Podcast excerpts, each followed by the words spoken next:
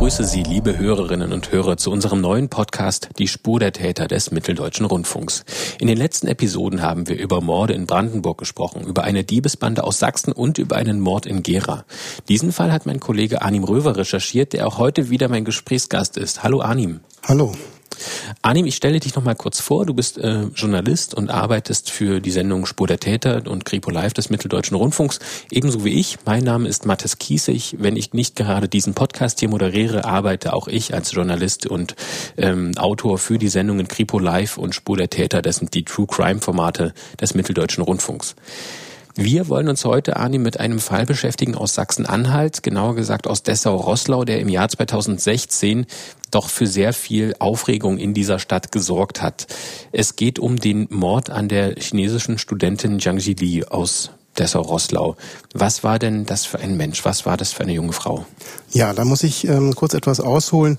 Ähm, Yangjie Li ist ähm, ganz behütet als ähm, einziges Kind eines ähm, Polizisten in China aufgewachsen. Sie hatte ein sehr gutes, inniges Verhältnis zu ihren Eltern. Die haben alles, was in ihrer Macht stand, ihr ermöglicht, wollten sie unterstützen, auch dann bei ihrem Wunsch, ihr Architekturstudium in Dessau fortzusetzen. Yangjie Li hat dann schließlich auch in China das Auswahlverfahren bestanden. Sie hat sich sehr auf das Studium an der renommierten Hochschule in Dessau gefreut. Für die Eltern war das gar nicht so leicht, ihr einziges Kind nach Deutschland ziehen zu lassen. Für Yangjie Li ähm, war das aber sozusagen ein weiterer Schritt auch in ihre Selbstständigkeit.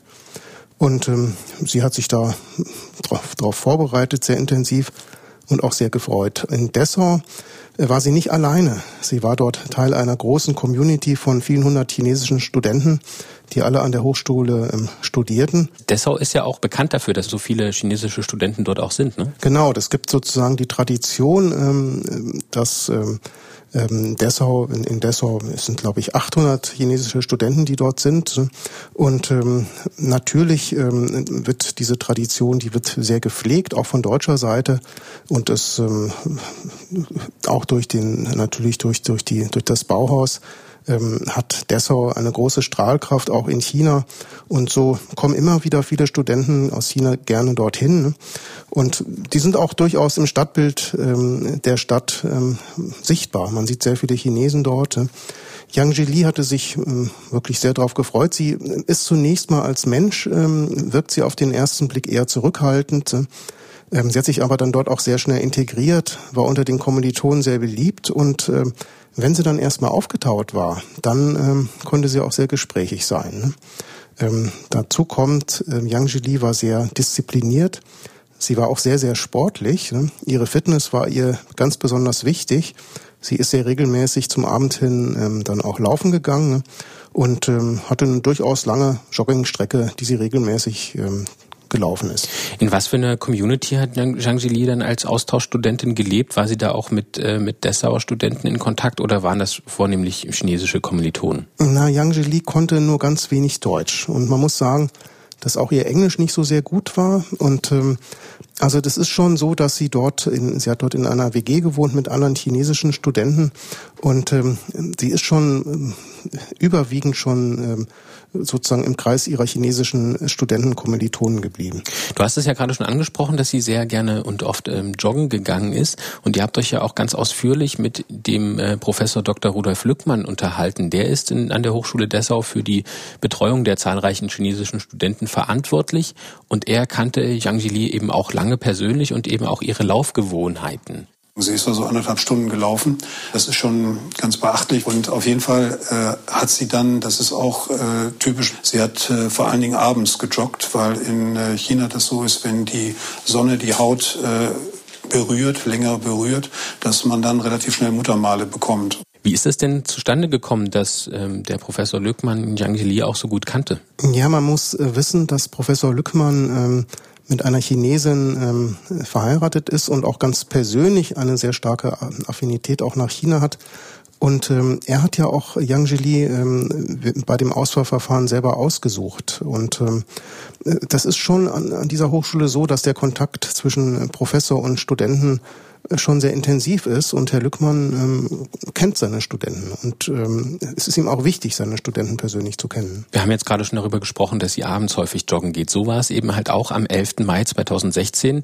Das ist der Abend, an dem Yangjie Li das letzte Mal wirklich gesehen wurde. Da spricht sie zum Joggen auf. Es ist ein relativ warmer Maitag, dafür, dass es der elfte Mai ist, recht warm. Sie hat ein, ähm, ein weißes T-Shirt an und eine schwarze Jogginghose, also so, so eine dünne Jogginghose.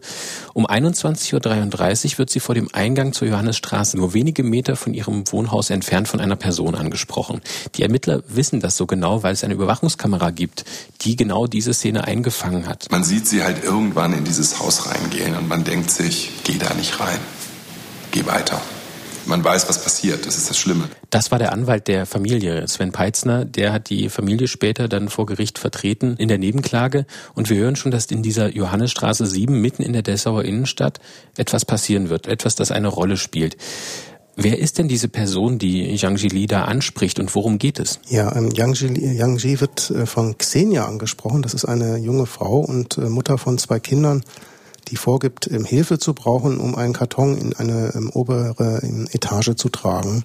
Xenia artikuliert mit, mit Händen und Füßen und ähm, ähm, Yangjie ist ja nicht so der deutschen Sprache mächtig, aber letztlich versteht sie dann doch, worum es geht. Ähm, sie ist ähm, auch durch die, ihre Prägung, durch ihre äh, Familie sehr hilfsbereit und äh, lässt sich dann darauf ein und, und will der Bitte ähm, von Xenia nachkommen. Und was ist das für ein Haus, diese Johannesstraße? Lebt die Xenia dort alleine?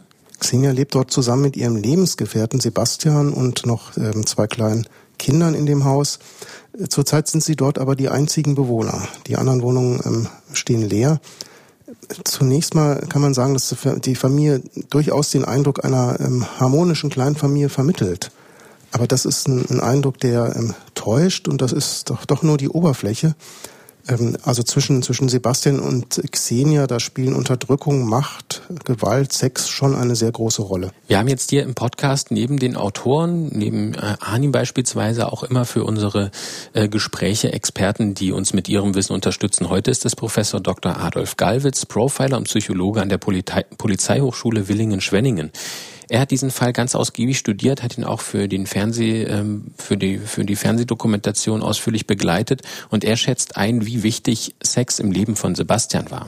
Er möchte öfters, er möchte ständig, in jedem Moment die Beschäftigung mit extremer Pornografie, die auch noch Gewalt zum Thema hat, ist leider nichts Ungewöhnliches.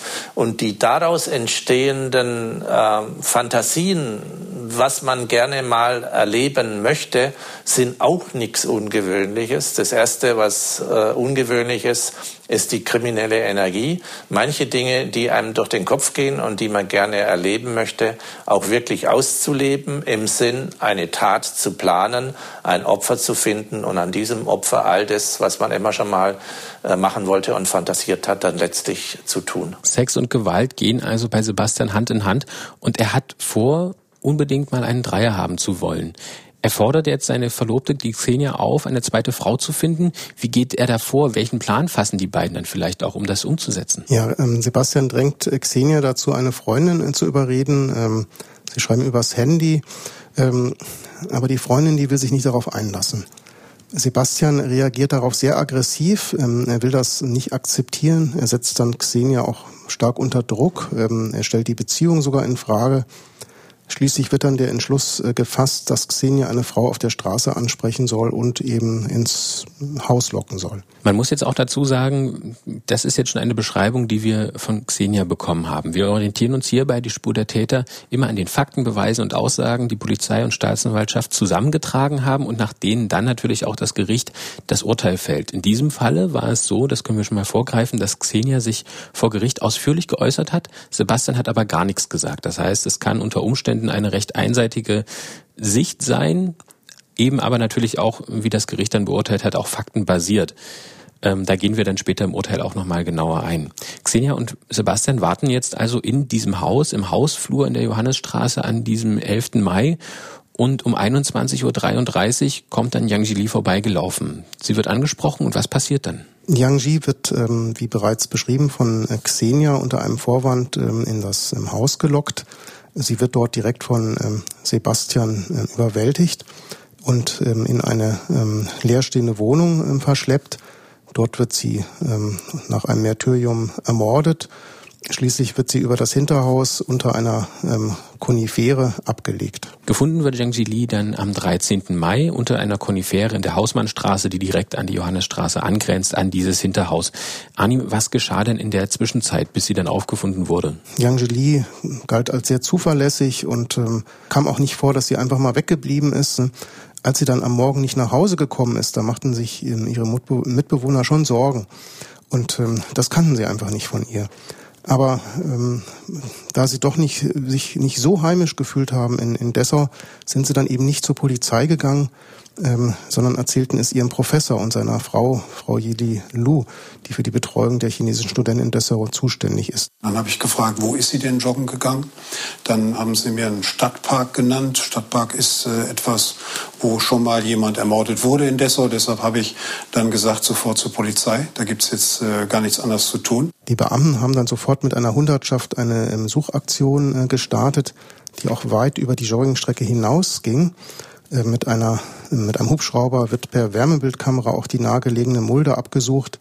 Schließlich am Freitag, ähm, den dreizehnten Mai, wird die halbe Innenstadt von der Polizei g- großflächig abgesucht. Aber der Großeinsatz, der bleibt zunächst noch erfolglos. Gefunden wird Yangjie Li dann gegen elf Uhr zehn von Bereitschaftspolizisten bei der Durchsuchung eben dieser umliegenden Straßen dort in der ähm, Hausmannstraße. Ich selbst war an diesem dreizehnten Mai dann am Nachmittag dann auch am Fundort. Das war ein sehr sonniger, ein sehr warmer Tag und die gesamte Hausmannstraße in der Dessauer Innenstadt, die war abgesperrt. Die Bürgersteige sowohl in der Hausmann- als auch in der Johannesstraße standen voller Einsatzfahrzeuge und man hat von der Absperrung aus noch die ganzen Beamten der Kriminaltechnik in ihren Schutzanzügen hinter diesem Haus immer verschwinden sehen.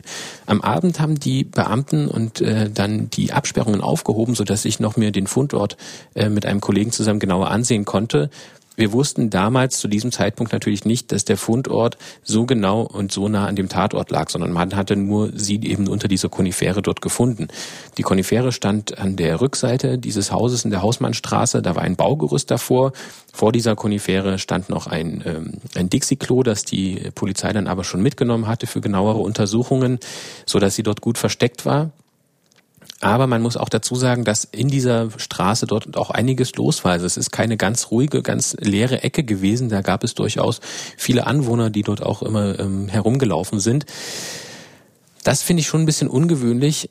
Ebenso ungewöhnlich ist natürlich auch dieser Auffindeort und ähm, Professor Gallwitz, für den ist es auch ein wichtiges Indiz, wo der Täter gelebt haben könnte. Umgeben von so vielen Fenstern lege ich eine Leiche ab, wenn ich aus der Gegend bin und wenn ich mich einigermaßen sicher fühle und den Eindruck habe, das kann ich jetzt in dem Augenblick machen. Also die naheliegendste, einfachste Erklärung wäre, dass jemand aus der unmittelbaren Umgebung etwas mit diesem, äh, mit dieser Tat zu tun hat, nachdem ja auch noch das Opfer aus dieser äh, Umgebung kommt. Arnim, und der gleichen Meinung war ja auch der Vater von Yangjie Li. Genau, und der Vater, ähm, selbst ja auch Polizist ähm, in China, ähm, als er nach Dessau gekommen ist, da war sozusagen sein, sein erster Gang war zu dem Fundort. So schwer das auch für ihn natürlich gewesen sein musste, aber er wollte sofort, er wollte gar nichts sonst sehen, sondern er wollte sofort zu dem Fundort. Und als er dann dort stand, ähm, hat er auch sofort gesagt, suchen Sie in dem Haus, und zeigte eben genau auf dieses Hinterhaus. Er war da direkt der Überzeugung, dass der Täter ähm, die Tat in ganz unmittelbarer Nähe begangen haben musste. Nicht nur für die Eltern war das natürlich ein sehr schwerer Schlag, auch für die vielen Freunde von Yangjie, die mit ihr gewohnt haben, die mit ihr studiert haben, für die ganze chinesische Community in Dessau, und die ja bekanntlich ziemlich groß ist. Ne? Die Hochschule ist ja sehr gut vernetzt und ähm, hatte bis dahin auch einen sehr guten Ruf in China. Das war eine große Betroffenheit, die da ähm, aufgekommen ist. Und ähm, auch Professor Lückmann, der Dozent von Yangjie Li, war ja sehr betroffen und er kann sich genau daran erinnern. Ich hatte dann eine Vorlesung, ich bin dann aus der Vorlesung raus und dann haben die mir eben erklärt, dass man die Leiche gefunden hat. Und äh, dann war ich auch noch mit Studenten zusammen und das war dann schon schlimm. Da haben die meisten geweint und äh, ich auch. Es gab schon direkt an dem Tag des Auffindens die ersten Gerüchte in der Stadt. Es wurde dann relativ schnell von einem Sexualdelikt gesprochen. Die Leiche wäre nicht oder nur ganz wenig bekleidet gewesen. Und nach der Obduktion veröffentlichte Oberstaatsanwalt Volker Bittmann dann das Ergebnis. Die Todesursache steht inzwischen auch fest. Es sind massive Einwirkungen auf den Kopfbereich. Wir haben zusätzlich also auch Hinweise darauf gefunden, dass es sich tatsächlich um ein Sexualdelikt handelt. Parallel zur Obduktion laufen natürlich von der Polizei auch die Umfeldermittlungen. Wie sind die Beamten denn da vorgegangen und welche Ergebnisse hatten diese ersten Ermittlungen? Ja, wie das bei so einer ähm, Tat üblich ist, werden zunächst die Bewohner auch der Umgebung des Viertels befragt, ob sie etwas gesehen oder gehört haben. Und ähm, zu, zudem befindet sich im Wohnhaus von Sebastian und Xenia im Erdgeschoss ein Antiquitätengeschäft, das auch videoüberwacht ist. Das ist dieses Überwachungsvideo, was ihr dann auch später im Film dann verwenden konntet, richtig? Genau. Aber äh, zunächst mal ähm, hat das nichts gebracht, nämlich ähm, der Besitzer dieses Antiquitätengeschäftes, der befand sich zu der Zeit im Urlaub. Das heißt, die Beamten, die kamen dann an die möglichen Aufzeichnungen aus dieser Überwachungskammer auch gar nicht heran. Ne? Ähm, sie haben natürlich überall versucht, mit mit den Bewohnern zu sprechen. Sie haben dann routinemäßig auch an der Haustür von Sebastian und Xenia geklingelt, haben da aber niemand ähm, angetroffen. Ähm, als mit dem Obduktionsergebnis aber klar wurde, dass ähm, D N A-Spuren gefunden wurden, ähm, beginnt die Polizei mit einem freiwilligen ähm, Speicheltest. Das heißt, die Menschen, die in der Umgebung des äh, Fundorts wohnten, die wurden dann aufgefordert, äh, freiwillig äh, ihre D N A abzugeben. Das ist Sebastian und Xenia natürlich auch nicht verborgen geblieben. Wenn sie die Probe nicht abgegeben hätten, hätten sie sich doch sehr verdächtig gemacht. Wie wollten sie denn diesem Test irgendwie entgehen? Sebastian und Xenia ähm, haben geplant, aus ihrer ähm, Wohnung auszuziehen. Es ist aber nicht ganz klar, wie kurzfristig der Umzug geplant war. Ähm, aber nur wenige Tage nach dem Mord haben die beiden mit dem Umzug eben aus ihrem Haus begonnen und ähm, ähm, wollten in, in, in das Haus von Sebastians äh, Mutter ziehen. Da liegt natürlich schon die Vermutung nahe, dass sie sich damit dem Speicheltest ähm, entziehen wollten. Es gibt allerdings auch die Aussage, dass es einen Schimmelbefall in der Wohnung gab, ähm, verbunden auch ähm, mit einer gesundheitlichen Beeinträchtigung von Sebastian. Ähm, das könnte natürlich schon länger vorgelegen haben. Das kann man jetzt so im, kann man nicht so genau ähm, im Detail noch nachvollziehen. Auf jeden Fall ist aber davon auszugehen, ähm, dass die beiden sich genau abgesprochen haben, was sie gegenüber der Polizei aussagen wollten. Und ähm, am einundzwanzigsten Mai ist es dann schließlich so weiter, beginnen sie mit dem Auszug aus der Wohnung in der Johannesstraße. Und wenig später, am dreiundzwanzigsten Mai, meldet sich Sebastian dann von sich aus bei der Polizei, um eine Aussage zu machen. Er gibt an, ähm, dass er einen Tag, ähm, bevor Yangjie Li ähm, verschwunden ist, Sex mit einer Asiatin gehabt ähm, hatte und seine Partnerin auch da, daran teilgenommen hätte. Er sagt aber, das wäre ein Sex auf freiwilliger Basis gewesen. Offenbar hat Sebastian F. in diesem Moment zu Recht befürchtet, dass äh, die D N A-Spuren, die man jetzt bei ihm gesichert hat, man auch an der Getöteten finden würde. Die Beamten gehen dabei natürlich ähm, sofort von einer Schutzbehauptung aus, ne? Holen Xenia zur Vernehmung, ähm, die erzählt aber ganz genau die gleiche Geschichte. Damit richtet sich der Fokus der Ermittler natürlich voll auf Sebastian und Xenia. Die Wohnanschrift wird dann überprüft und die Ermittler stellen fest, dass sie im gleichen Haus wohnt, an deren Rückseite eben Yangjie Li dann gefunden wurde, in der Hausmannstraße. Ich selbst war da auch mit äh, bei dieser Durchsuchung dabei und äh, wir haben recht schnell festgestellt, dass äh, die Wohnung selbst im zweiten Obergeschoss Johannesstraße sieben nicht der Tatort sein kann. Aber festzustellen war, dass sich im ersten äh, Obergeschoss dieses Hauses eine leere Wohnung befand, die nach kriminalistischer Erfahrung jedenfalls als äh, Tatort hätte in Betracht kommen können.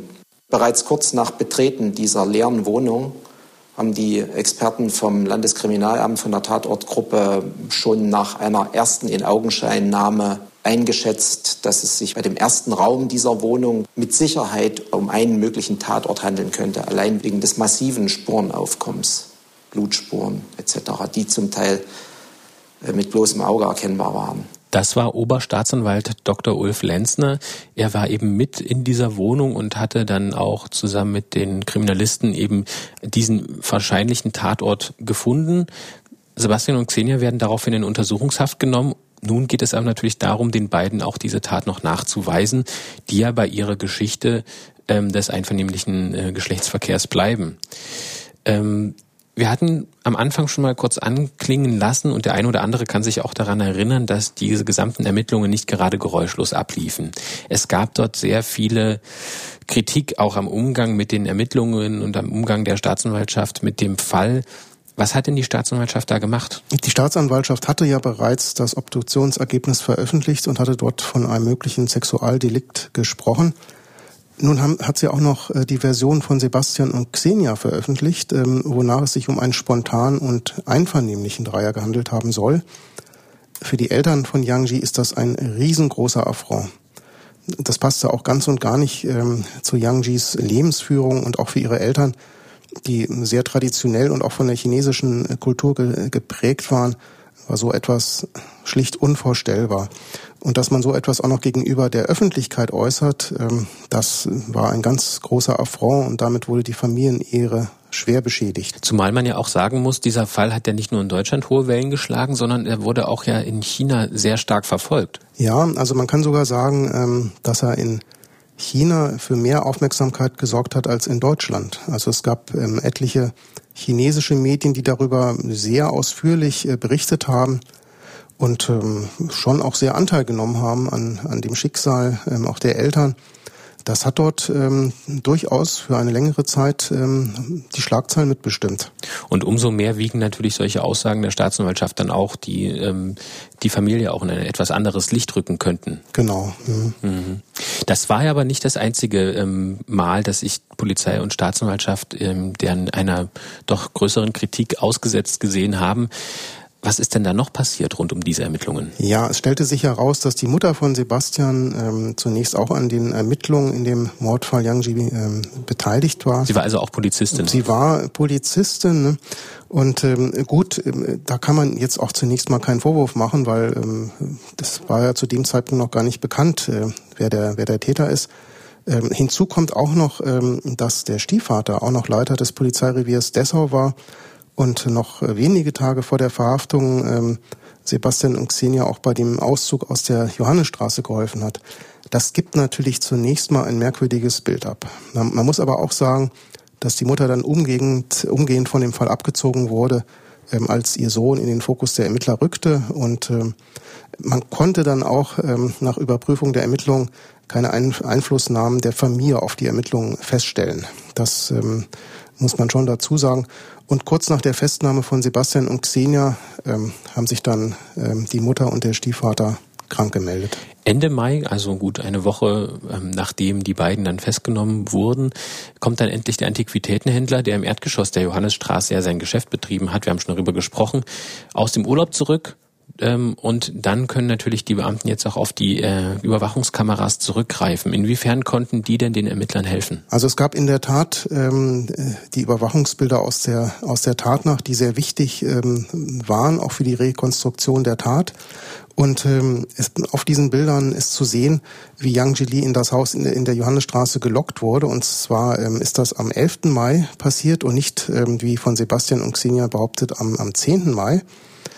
Auf den Bildern ist auch zu sehen, wie Sebastian nachts nochmals um das Haus geht. Und das ist, hat er gemacht, weil er ganz offensichtlich eben die Leiche von Yangjie nochmal unter der Konifere besser verstecken wollte. Wir haben es vorhin schon mal gehört, in diesem Zuge nochmal der Satz von Sven Peitzner, dem Anwalt der Eltern, dazu, was man auf diesen Bildern sieht und vor allem, was er dabei denkt. Man sieht sie halt irgendwann in dieses Haus reingehen und man denkt sich, geh da nicht rein, geh weiter. Man weiß, was passiert. Das ist das Schlimme. Arnim, du hast für den Film, für die Fernsehdokumentation lange mit dem Antiquitätenhändler gesprochen und von ihm dann ganz exklusiv auch dieses Überwachungsvideo bekommen. Kannte er denn seine Nachbarn? Der Antiquitätenhändler ähm, kannte Sebastian und Xenia, hat mit ihnen auch schon mal hier und da ein Wort gewechselt. Äh, man muss dazu sagen, Sebastian war vom Typ her eher extrovertiert. Er war alles andere als kontaktscheu. Er war auch ein bisschen so ein bunter Vogel, auch in Dessau. Also viele kannten ihn, ne? Allerdings gingen die Gespräche nicht so sehr in die Tiefe.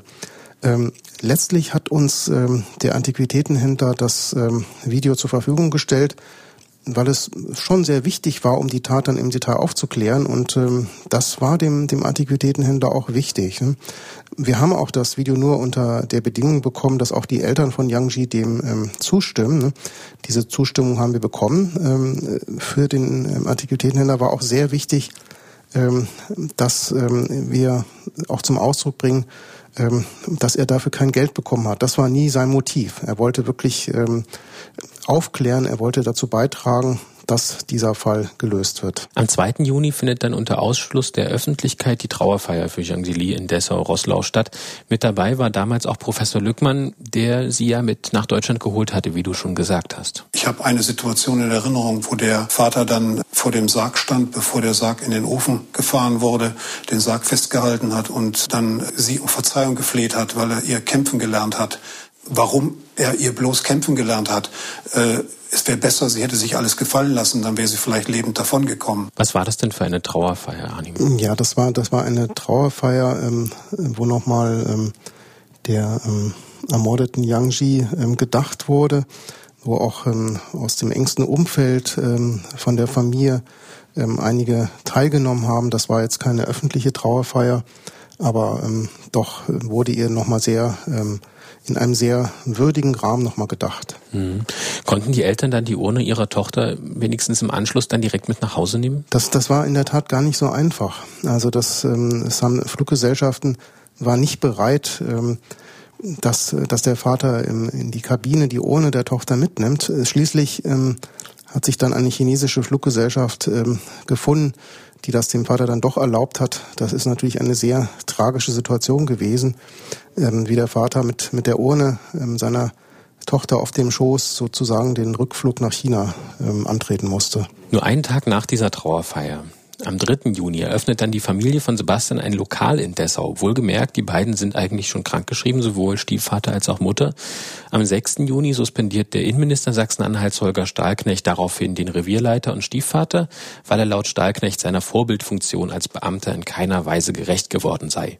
Auch die Mutter wird vorübergehend beurlaubt und ihr wird untersagt, das Lokal als Nebentätigkeit weiter zu betreiben.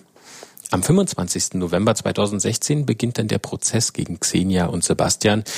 Wie waren denn die Verteidigungsstrategien der beiden und was haben die Gutachten äh, zu den beiden ergeben? Also die, die Verteidigungsstrategie von Sebastian ähm, bzw. seiner seine Anwälten war von Anfang an, ähm, zu den Vorwürfen zu schweigen. Daran hat er sich im Grunde genommen auch konsequent bis zum Prozessende gehalten. Es gab mal so eine kurze Situation im Gericht, da hatte ein ähm, Polizeibeamter eine Aussage gemacht, die hat offenbar Sebastian nicht gefallen. Da hat er ihn kurz angefahren, da hat man schon gemerkt, wie aggressiv er in bestimmten Situationen sein kann. Aber sonst hat er sich komplett, ähm, hat er überhaupt keine Aussagen gemacht. Mhm. Und wie war das bei Xenia? Ja, Xenia hat eine ganz andere Strategie ähm, gehabt. Sie hat ihre Sicht sehr ausführlich geschildert. Sie gibt sich vor Gericht auch sehr geständigt, ähm, gibt, liefert ja damit dann, hat damit dann dem Gericht auch einen genauen Ablauf der Ereignisse geliefert. Natürlich ist es schwer nachzuweisen, ähm, in welcher Art und Weise und aus welchem Antrieb heraus äh, sie sich an den Taten beteiligt hat. Letztlich hat sie sich sehr stark als Opfer von Sebastian dargestellt. Ein Gutachter hat ihr dann eine dependente ähm, Persönlichkeit bescheinigt. Sie war sehr, sehr abhängig von, von Sebastian. Sie stand auch sehr unter Druck von ihm. Im Gefängnis schließlich, dann auch im Gespräch mit, mit einer Mitinsassin. Da soll sie sich dann doch innerlich von ihm ein Stück weit gelöst haben und letztlich dann auch so umfangreich ausgesagt haben. Es ähm, soll dazu auch einen Briefverkehr zwischen den beiden geben, ähm, der das äh, belegen soll. Schließlich wird sie nur wegen ähm, sexueller Nötigung in einem besonders schweren Fall zu einer Jugendstrafe von ähm, fünf Jahren und ähm, sechs Monaten äh, verurteilt. Ähm, ein auf die Tötung gerichteter Vorsatz ähm, wurde vom Gericht bei Xenia also nicht festgestellt. Äh, man muss aber schon sagen, sie unterließ es, ähm, doch Hilfe zu holen, ähm, um das Märtyrium ähm, von Yangjie Li auch zu beenden. Jetzt ist es so, Xenia war nicht vorbestraft. Sie hatte kleine Kinder, sie stand durch Sebastian unter einem sehr starken Druck. Und ich denke mal, nach Abwägung all dieser Punkte ist es eben dann auch zu einer Verurteilung nach Jugendstrafrecht ähm, gekommen. Bei Sebastian war das anders. Da kommt der Gutachter zu einem anderen Schluss. Er wird da als außergewöhnlich empathielos da, dargestellt, als Gefühl, äh, gefühlskalter Mensch. Er zeigt auch weder ähm, Schuldgefühle noch Reue. Also eine verminderte Schuldfähigkeit wird bei ihm nicht festgestellt und äh, schließlich wird er ähm, nach Erwachsenenstrafrecht verurteilt. Er muss dann wegen Mordes ähm, und Vergewaltigung lebenslang hinter Gittern und das Gericht stellt außerdem noch die besondere Schwere der Schuld fest. Es ist also nicht abzusehen, dass ähm, er irgendwann wieder auf freien Fuß kommt. Wie haben denn die Eltern von Yangjie Li, die ja, wie wir schon erwähnt haben, als Nebenkläger ähm, das, den Prozess begleitet haben, wie haben die das Urteil aufgenommen und wie, wie geht es der Familie heute eigentlich? Also für die, für die Eltern von Yangjie kann es natürlich keine wirklich gerechte Strafe geben, ne? Sie haben ihre einzige Tochter verloren und ähm, letztlich war es dann aber so, dass es auch überhaupt nicht ihrem Gerechtigkeitsverständnis entsprach, dass Xenia mit einer aus ihrer Sicht doch so vergleichsweise milden Strafe davongekommen ist und eben auch in absehbarer Zeit ja wieder ein mehr oder weniger normales Leben mit ihren Kindern führen kann. Ne? Die Eltern, darüber sind sie nicht hinweggekommen. Das, das hat, hat sie auch sehr zweifeln lassen an dem Rechtssystem in Deutschland. Natürlich sind sie da von einem ganz anderen Rechtssystem in China geprägt. Die Eltern sind, das kann man sich denken, über den Verlust ihrer Tochter bis heute nicht hinweggekommen und sicher werden sie darüber auch nie wirklich hinwegkommen. Es ist sicher so, dass sie nach Deutschland so schnell nicht mehr fahren werden, aber ungeachtet dessen stehen sie mit Herrn, mit Herrn Professor Lückmann und auch seiner Frau nach wie vor im, im regelmäßigen Austausch und ähm, Herr Lückmann und auch Yang, seine, seine Frau haben sie auch zuletzt zu Weihnachten in China besucht, ne? Sie versuchen in, in China schon wieder ein mehr oder weniger normales Leben zu führen und ähm, auch in einen gewissen Alltag zurückzufinden. Aber ein Schatten wird da immer bleiben. Arnim, ich danke dir dafür, dass wir uns jetzt hier über diesen Fall nochmal unterhalten konnten. Das war schon wieder die heutige Episode unseres neuen Podcasts Die Spur der Täter.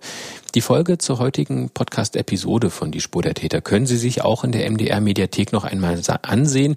Da sind eben auch die exklusiven Überwachungsbilder aus dem Antiquitätengeschäft zu sehen. Arnim, ich danke dir. Wir danken Ihnen auch allen fürs Zuhören und wenn Ihnen die Folge gefallen hat, dann wäre es schön, wenn Sie uns abonnieren und bewerten könnten, da wo Sie uns gerade hören. Wir sind zu finden unter anderem bei iTunes, Spotify, in der A R D-Audiothek, in der Mediathek des Mitteldeutschen Rundfunks, eigentlich überall da, wo es Podcasts gibt. Bis zum nächsten Mal.